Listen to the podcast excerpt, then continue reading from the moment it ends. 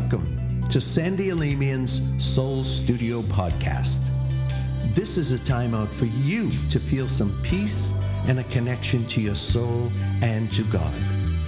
You'll hear raw, real, honest conversations offering a different perspective about life and death to bring you to a place of hope, healing, and encouragement. So now here's your host, author, healer, and medium, Sandy Alemian. Hey everyone, welcome to the podcast. Oh my goodness, you guys, today you are in for a treat. This is the first of a series of episodes that I'm going to be doing with my dear friend Linda Pestana. Linda and I met each other, oh goodness, probably 20 years ago when our first books came out at the same time. Six years ago, she had an accident at home that left her with a spinal injury, and now she's a quadriplegic. I go visit her pretty much every week, and I am blown away by some of the conversations that we've had about fear, about what it's like living life as a paraplegic.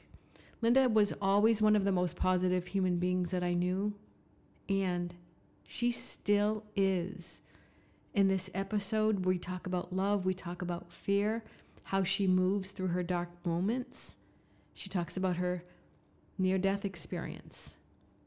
So, I'm going to invite you into our conversation that's being held at her home. My hope and my prayer is that this conversation touches your heart somehow. Why don't we just jump into the deep end, Linda? Oh, no pun intended. no, I, I don't remember the question I asked you, but it was something like, How do you feel God in these moments? And you were saying sometimes you don't. That's right. We don't feel God. Mm-hmm. And there was such a period during these six years.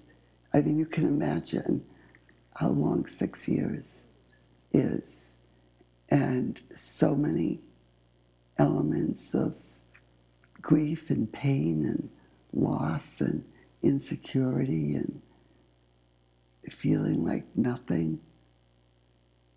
And when you feel like nothing, nothing exists. Mm. Do you want to start at the beginning? You don't have to. You can start anywhere you want to. About about your accident? Yes, of course. Six years ago, it was a Tuesday morning. I got up like a normal morning, and I had a lot on my plate that day because we were leaving the next day to go to Jamaica. And being such a, a person that wants everything just perfect, mm-hmm. I was watering the plants, I was putting things away, I was making sure everything was packed because we were leaving early in the morning.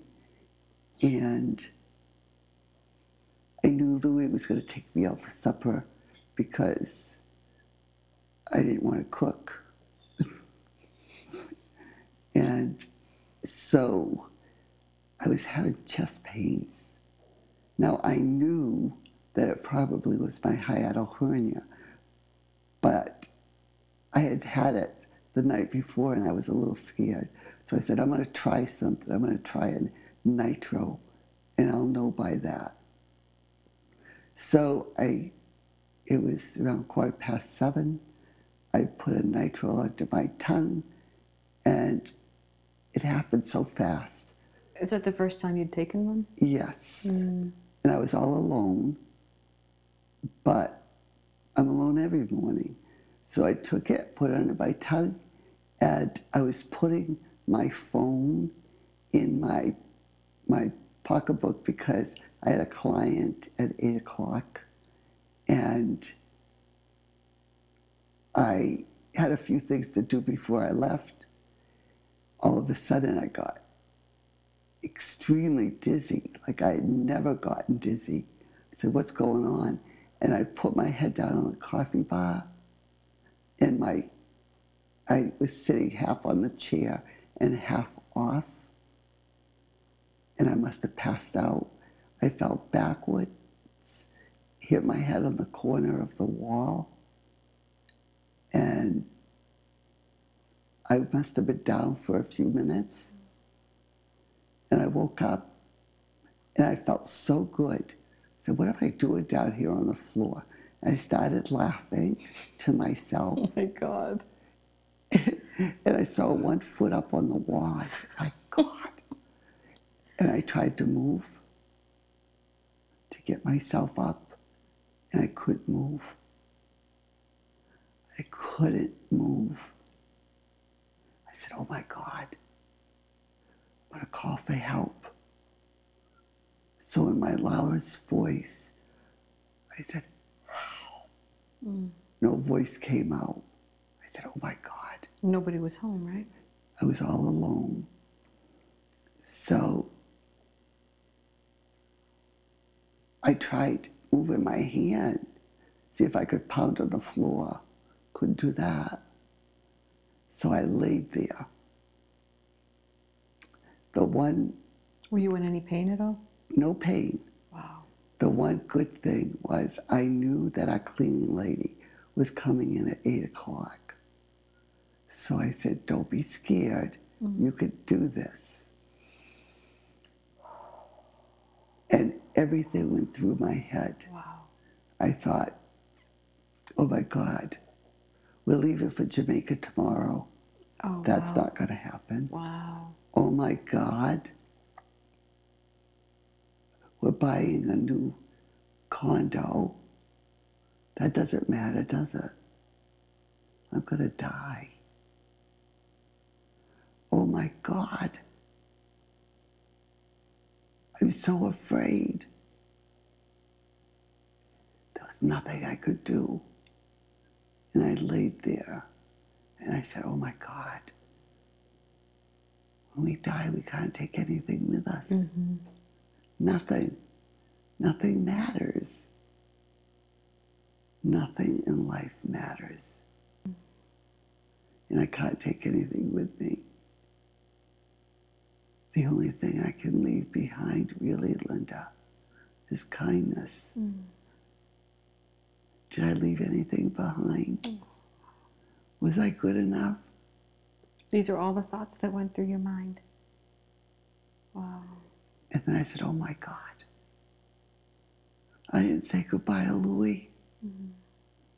Oh, Jesus, let me have the opportunity to say goodbye to him before I die. Is that too much?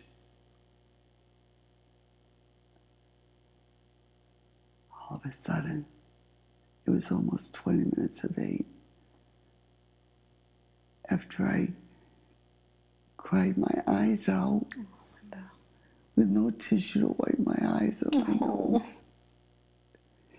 And the key turned and she came in. I said, Jenny, Jenny, Jenny. She says, Where are you? I said, I'm on the floor. She came over and she tried to pick me up. And I said, Don't move me. Just call my Louie. I need to talk to him. Tell him to call him home. But don't scare him. And then call 911. And she did both. And I lied there. And I was crying. Please let Louie come home. Mm-hmm. And Louis and the EMTs walked in the door at the same time. All I hear is, What happened? Oh my God, what happened? Mm. And I said, Louis, Louis, come here. And the EMTs wouldn't let him come. I said, Louis, I love you. Always remember I love you. And that voice, Linda, I can't talk. this is Linda. And then the EMT said, Linda, you've got to stay still. Don't move. We're going to pick you up and put you on the stretcher. I said, give me just a few more minutes, please. Please don't touch me. They said, Linda, we have to put you on the stretcher. And as they were picking me up, I was hurting so bad. Oh, you My were neck. hurting. Oh, your My neck was hurting. Okay. And they wanted to put that, Collar. oh, it was a big collar on me. Mm-hmm. And I said, oh, don't, don't, don't put it on. Please don't put it on. And they said, Linda, we have to put it on. And I passed out. Mm. And the story begins. Yeah. The one thing I remember is I'm going to be okay. They're going to take me to the hospital and they're going to give me something.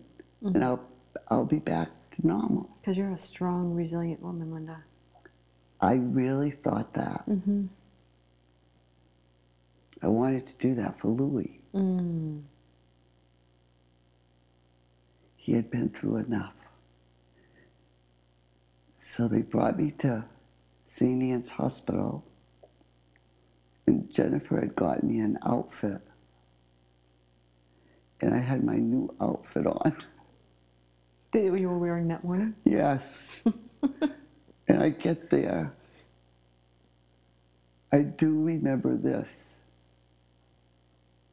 They said, let's take her jewelry off because her fingers may swell. Mm-hmm. And then they came with a pair of scissors, cut my clothes off. I said, this is a new, Oh. this is a new outfit. my daughter got for me. Don't mm. cut it. Oh my God. Like I get matted, right? I know. and I kept passing out. Anyway, I was, they knew I had to go someplace else. Yeah. So they brought me, they brought me to Rhode Island Hospital. And Louis had all these decisions to make because supposedly I wasn't going to make it. They gave me two days to live. I went in the operating room and I must have been there six hours, six to eight hours. And the doctor came out and he looked at Louie and he said, Lou, I don't think your wife's going to make it. But if she makes two days, she's going to end up either with a trach feeding tube and oxygen the rest of her life. Now, Sandy, can you imagine hearing that your wife may not live? Oh, he went through hell. Oh, I can imagine. Oh my God, my sisters came. Fred's came. They said it was so hard watching him. I can't imagine. Especially being so sudden. I was in intensive care. And the next day, now I don't remember any of this, Sandy. Yeah. I don't remember the first 15 days. Because it was really, it was, it was supposedly touch and go. the doctor came in and my eyes were open and he said, Is there anything I can get you, Linda? I said, Yeah, I want to sit in the chair. no, I want to sit. And he said, Oh, we can bring the bed up. I said, No, no, I want to sit in a chair. Mm. He said, Linda, I've never heard of a patient asked to sit up after having the surgery that you had. Wow. I said, Well, I'm different. This is, I'm told that I said this. And then I guess he told me what chances I had. And I said, Oh no, I'm going to kick ass. I'm going to be fine. then my husband knew I was going to make it. Wow. And you know what? I did. I never had a trach. I never had a feeding tube at that time, Yeah. no oxygen. Wow. So, So it's been six years. yes, I can only imagine that you would have had to grieve a lot of stuff from your life. Did that come all at once? Was that a little bit at a time. a little bit at a time. Yeah. I, I would imagine that's all the brain can process. It's, yes, Right. That's all I could process. Yeah.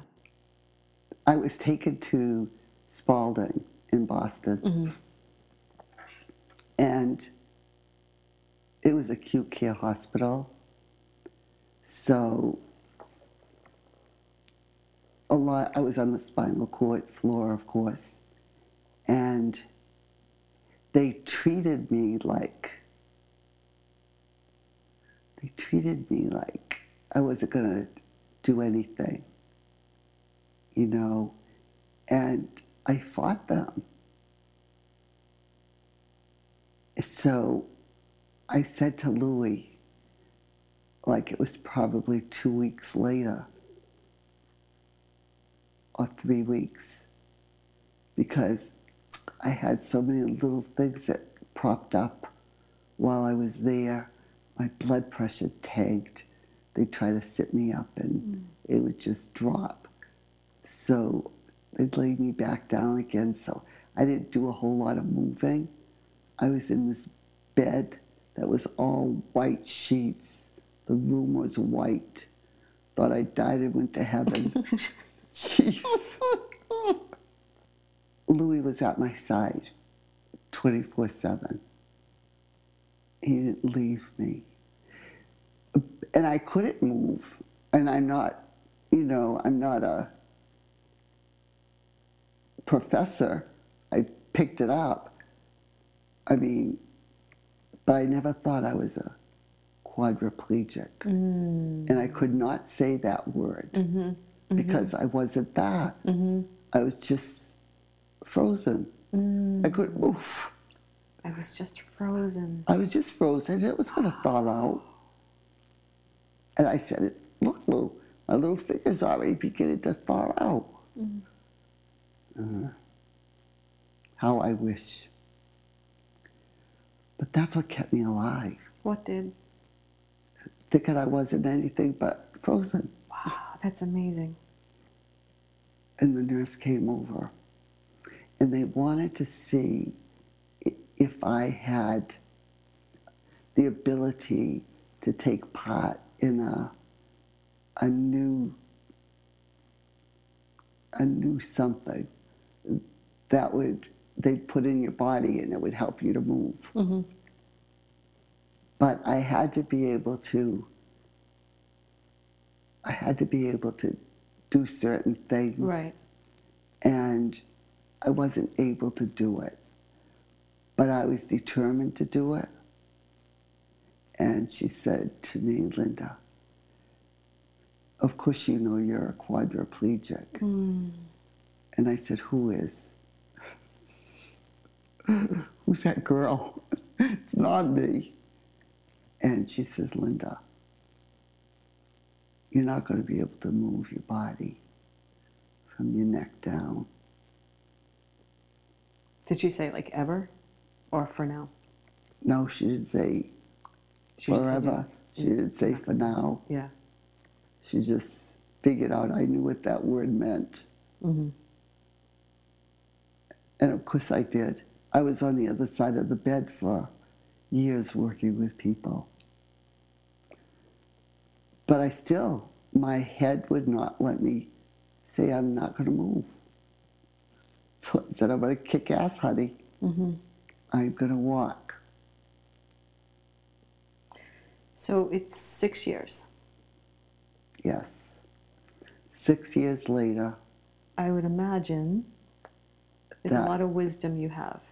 you know, I had to confront so many issues. Like, what am I going to do if I have to? And I can't. Mm. What am I going to do for Louis if I'm like this? He can't take care of me. It's interesting. You kept thinking about Louis. all the time. Wow. And what it was going to be like for him, and not really what it was going to be like for you. All the time. Is that how you lived your life before, too? Yeah. I get it. I'd never loved a person like I love Louis. Louis really taught me how to love mm. God Really? in a different way. Really?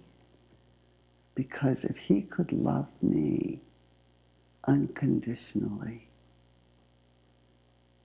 how could my God not love me unconditionally? But Linda, you were a nun.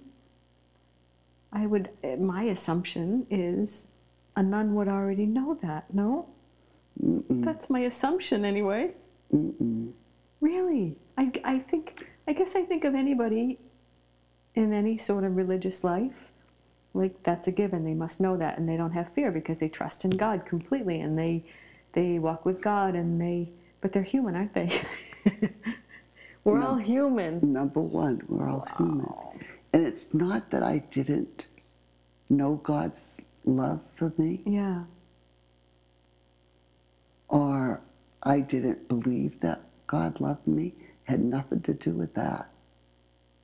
This was love in action. This was, I felt, Wow. physically felt unconditional love for me. And could you, was that easy for you to receive? Oh my God, I thought I had died and went to heaven. Mm. And I'm not, you know, I, Wow. I think I worked my whole life trying to make people love me Mm-hmm. for who I was. Me too, Linda. Me so too. the only way was doing. yes. Because if I did something, Yes. Then they would love me. they would, yeah, they would believe in me. That I'm worthy of being loved. I never felt it Wow. until Just Louis being. married me. But I think so many people are going to be able to identify with this oh. that we feel like we have to do something in order to earn love, in order to feel love or lovable. You said something to me the last time that I have been mulling Uh-oh. around What in my Was it good? mind. Was Oh. wonderful. you said, Linda, before you do anything, you have to be Linda. I said that? No, I've said, I've heard I that. said that? You said that to me. So wise. I don't remember saying that. Oh yeah, you said that to me. And I'm saying, What does that even mean? that's what I kept saying. What the hell does she mean? be Linda. Oh, be, oh, okay. Yeah, be you. Yes. Yeah, be you. You know, It's weird. Linda. I, we were talking about me as a handicap. That's where it was. yeah. And you said, just be Linda. Mm. And that makes the difference. And I kept saying, be, just be. Hey, Linda, what? for most of my life, I masked who I was so that I could fit in, so that I would appear a certain way. I think it's now only in my life in the last few years that I'm letting people see me for who I am. That I'm not this. I, I'm human, you know, and I and it's hard and it's vulnerable to let people see the parts of me that I don't think are pretty or I don't think are perfect or I don't think are polished enough or and it's like we were talking before about like well who am I if I'm not helping somebody? Do I have worth?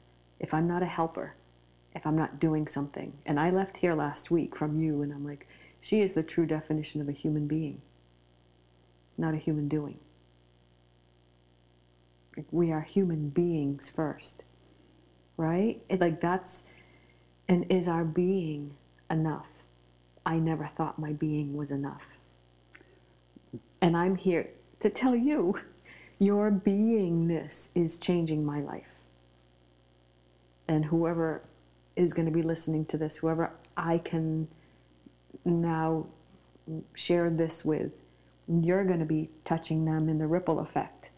Isn't that wild to think that our being is enough? Like, what if we knew that? That being.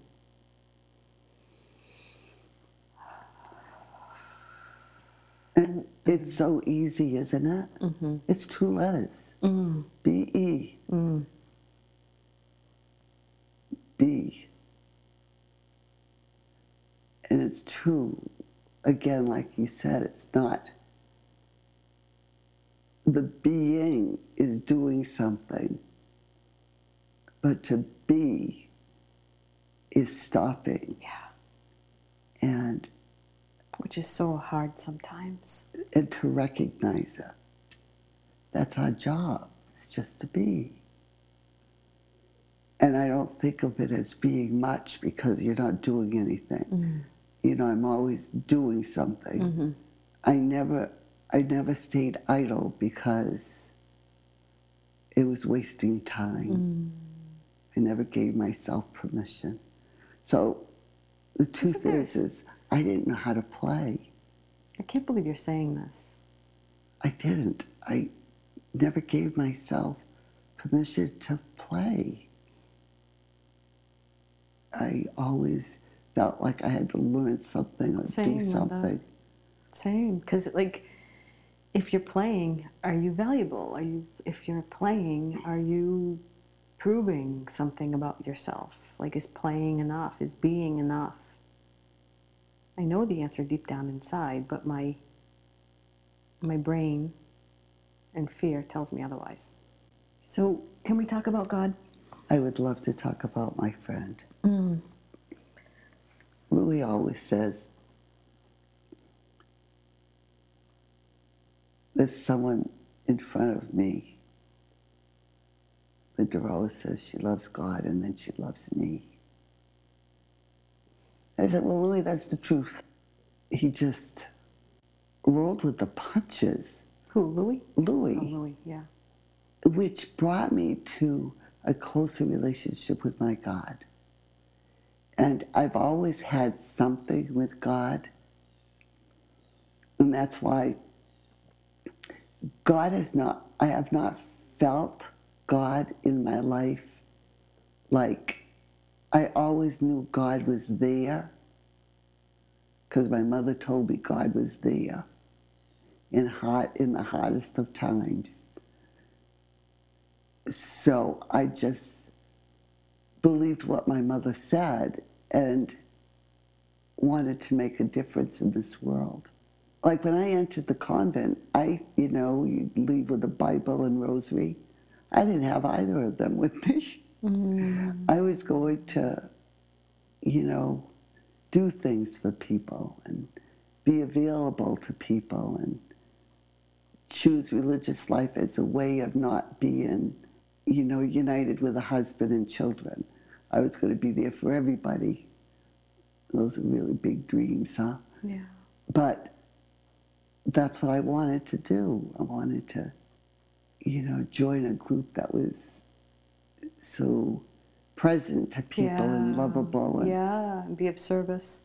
and so when I knew that it let go of that part of my life after being of service for 25 years, I didn't know what I was going to do. Uh, Because where I was going to go. Linda. Wow. So you had to re-identify who you were, I had to Right? identify myself as and don't you think you're going through this now, like in a whole different way, in a brand new way. right? Yes. So, how how did you navigate your feelings about God through this accident and afterwards? You know, at first, I believe that God said, okay, because I had a near death experience. And I saw something so powerful. I saw the light. I saw my life go before me. I saw all the mistakes I made, all the things I did and didn't do, all the people I didn't forgive. And I just kept going closer and closer. To the light. And it was it was just I was drawn to it. There was so much love. I can't tell you the power of love. it was just like catching me. I couldn't breathe. And yet I saw, at the same time, I saw my family. And I was crying because I didn't want to leave them, but I was kept going. And all of a sudden, this voice, it wasn't a man or a woman, it was like an angelic voice, said to me, Linda, it's not your time. Mm. Why? Why? And I woke up on the floor and I was so peaceful and so happy. When did this happen, Linda? This is the f- when I First day? fell. Oh, the, oh, all of this happened that first morning. Wow. Mm-hmm. But I didn't know it. Mm-hmm. I didn't recall that. Yeah. When did you re- when did you recall that? I didn't recall it until I was at, at Spaulding, Mm-hmm.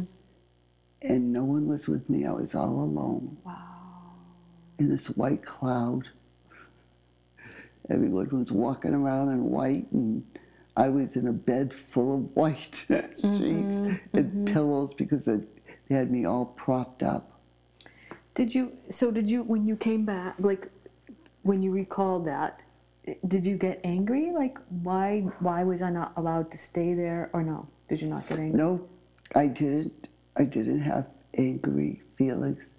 I said I have to be here for Louis. And you know, when you come back to Earth, I guess you leave that moment. And I still have it in my heart. And people say, Are you sure?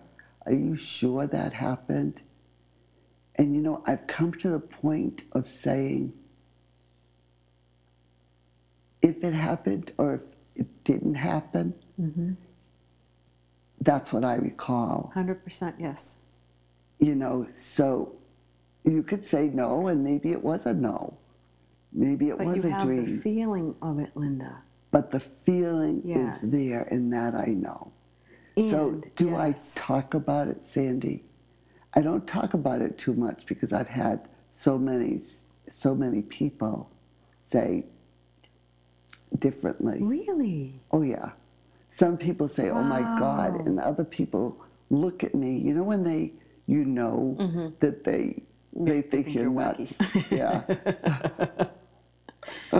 Wow. I So- love that. And so you can go back and recall that feeling. I go back. Nice. I, I just go back and I see that big, huge Yeah. ball of light. And Linda, this is what I imagine is waiting for every single one of us after we leave this earth plane. And that's why when I work with spirit, they describe that all the Do time. you know who I thought of? Who? Your little girl. You did? Mm hmm. I saw so many people. Wow. So is that always with you, or do you kind of vacillate between remembering that and then being kind of kerplunked into the. Yes. You know, Yeah. it's the mind has great ways of letting you know Yeah. that it, you've got to deal with what you're dealing with. And it's, it's a mixture because at first it really, it, it was like I was tucked in and I was mm-hmm. safe. But then it comes and goes, and it goes more than it comes Mm. because I'm in this body. I'm still in this body. And I said, You could have cured me. You could have healed me. I mean, why do I have to go through all of this crap? That's a great question. And I mean, that's not fair. and And I, did I you ever get an answer to that, Linda? Never, mm-hmm. I don't feel, I don't feel God's presence. I feel God's strength mm. and God's love, but I don't feel God. So does it come in as a knowing? It comes in Yeah, as a knowing. That's what I sense too. Yeah. Apparently, you're not done. Thank you very much. very kind, very kind thought. My God, I'm not done. We're not done. We're not done with you. no, and you know, I keep saying that. Someone said to me, Did you want to be done, Linda? Well, you know, there are times that I did. Yeah. And then I was in the hospital. This is a quick little story. I was Yeah. in the hospital and I kept passing out. And they didn't know what was causing it. Mm-hmm. So I'd be talking to Louie, and all of a sudden I go, Oh, it happened again. and I said to God, I said, God, why don't you just take me? And after I said that, I passed out Wow. and someone came that I had said, you know, I wish God would take me. And she said, I said to her, I hope God didn't hear me. Who said that? I did, because I think I want to live. Hmm. We all say that at different times. Yeah, because sometimes the moments just get too hard. Too hard. Too hard. I've said that so many times in my life, Linda. God, I can't do this. It's too hard. I- And then I somehow get through it. Yeah. You know, you're going through a hard thing. You don't know how many times I laugh at myself. Mm. I literally laugh at myself because it's so funny. You know, here I am. I'll take care of you, don't worry. I'll say that to someone. I'll take care of you. If you need me, you call me. And then I say, oh, Jesus, I can't even pick the phone up. No, but you take care of people in different ways, Linda, don't you? I do, but you know when you you think of, oh yeah, I've got to take care of that person. I have had many dark moments, Can imagine. many storms, How do you get through them? but that's the mystery, and that's where I see God. What's the mystery, Linda? The mystery of how can someone go through so much? Yeah. How do you go like t- like help me understand. Like bring me inside of you, inside of your brain, inside of your mind. How do you move through a dark moment? I am such a thinker. Mm-hmm. I've always been a thinker because I try to solve problems. Well, when you're paralyzed and you can't move, but your head and my fingers doing better with those, Mm-hmm. and I'm trying to move my hand to feed myself Mm-hmm. when you're incapable, you're so dependent on others to take care of you. And God has been taking care of me. Through other people? He has not he has not let me down. He has sent me the right people in my life at the right time to say the right thing, Sandy. it's true. To hear to hear you say God has not let you down. I just want to take a moment with that. Mm-hmm. I just need to take a moment. God has not let me down. True. because I can I, I'll just speak personally. I have felt let down for far far less, Linda. And and then I realize, oh, okay. I realize after the fact, you know, that was there to help me to grow. It was there to help me to learn or teach something or but in the moment there are some moments when I'm going through the tough stuff. I I don't know if I forget about God, but I can't feel God in that moment when I'm in whatever emotional pain that I'm going through.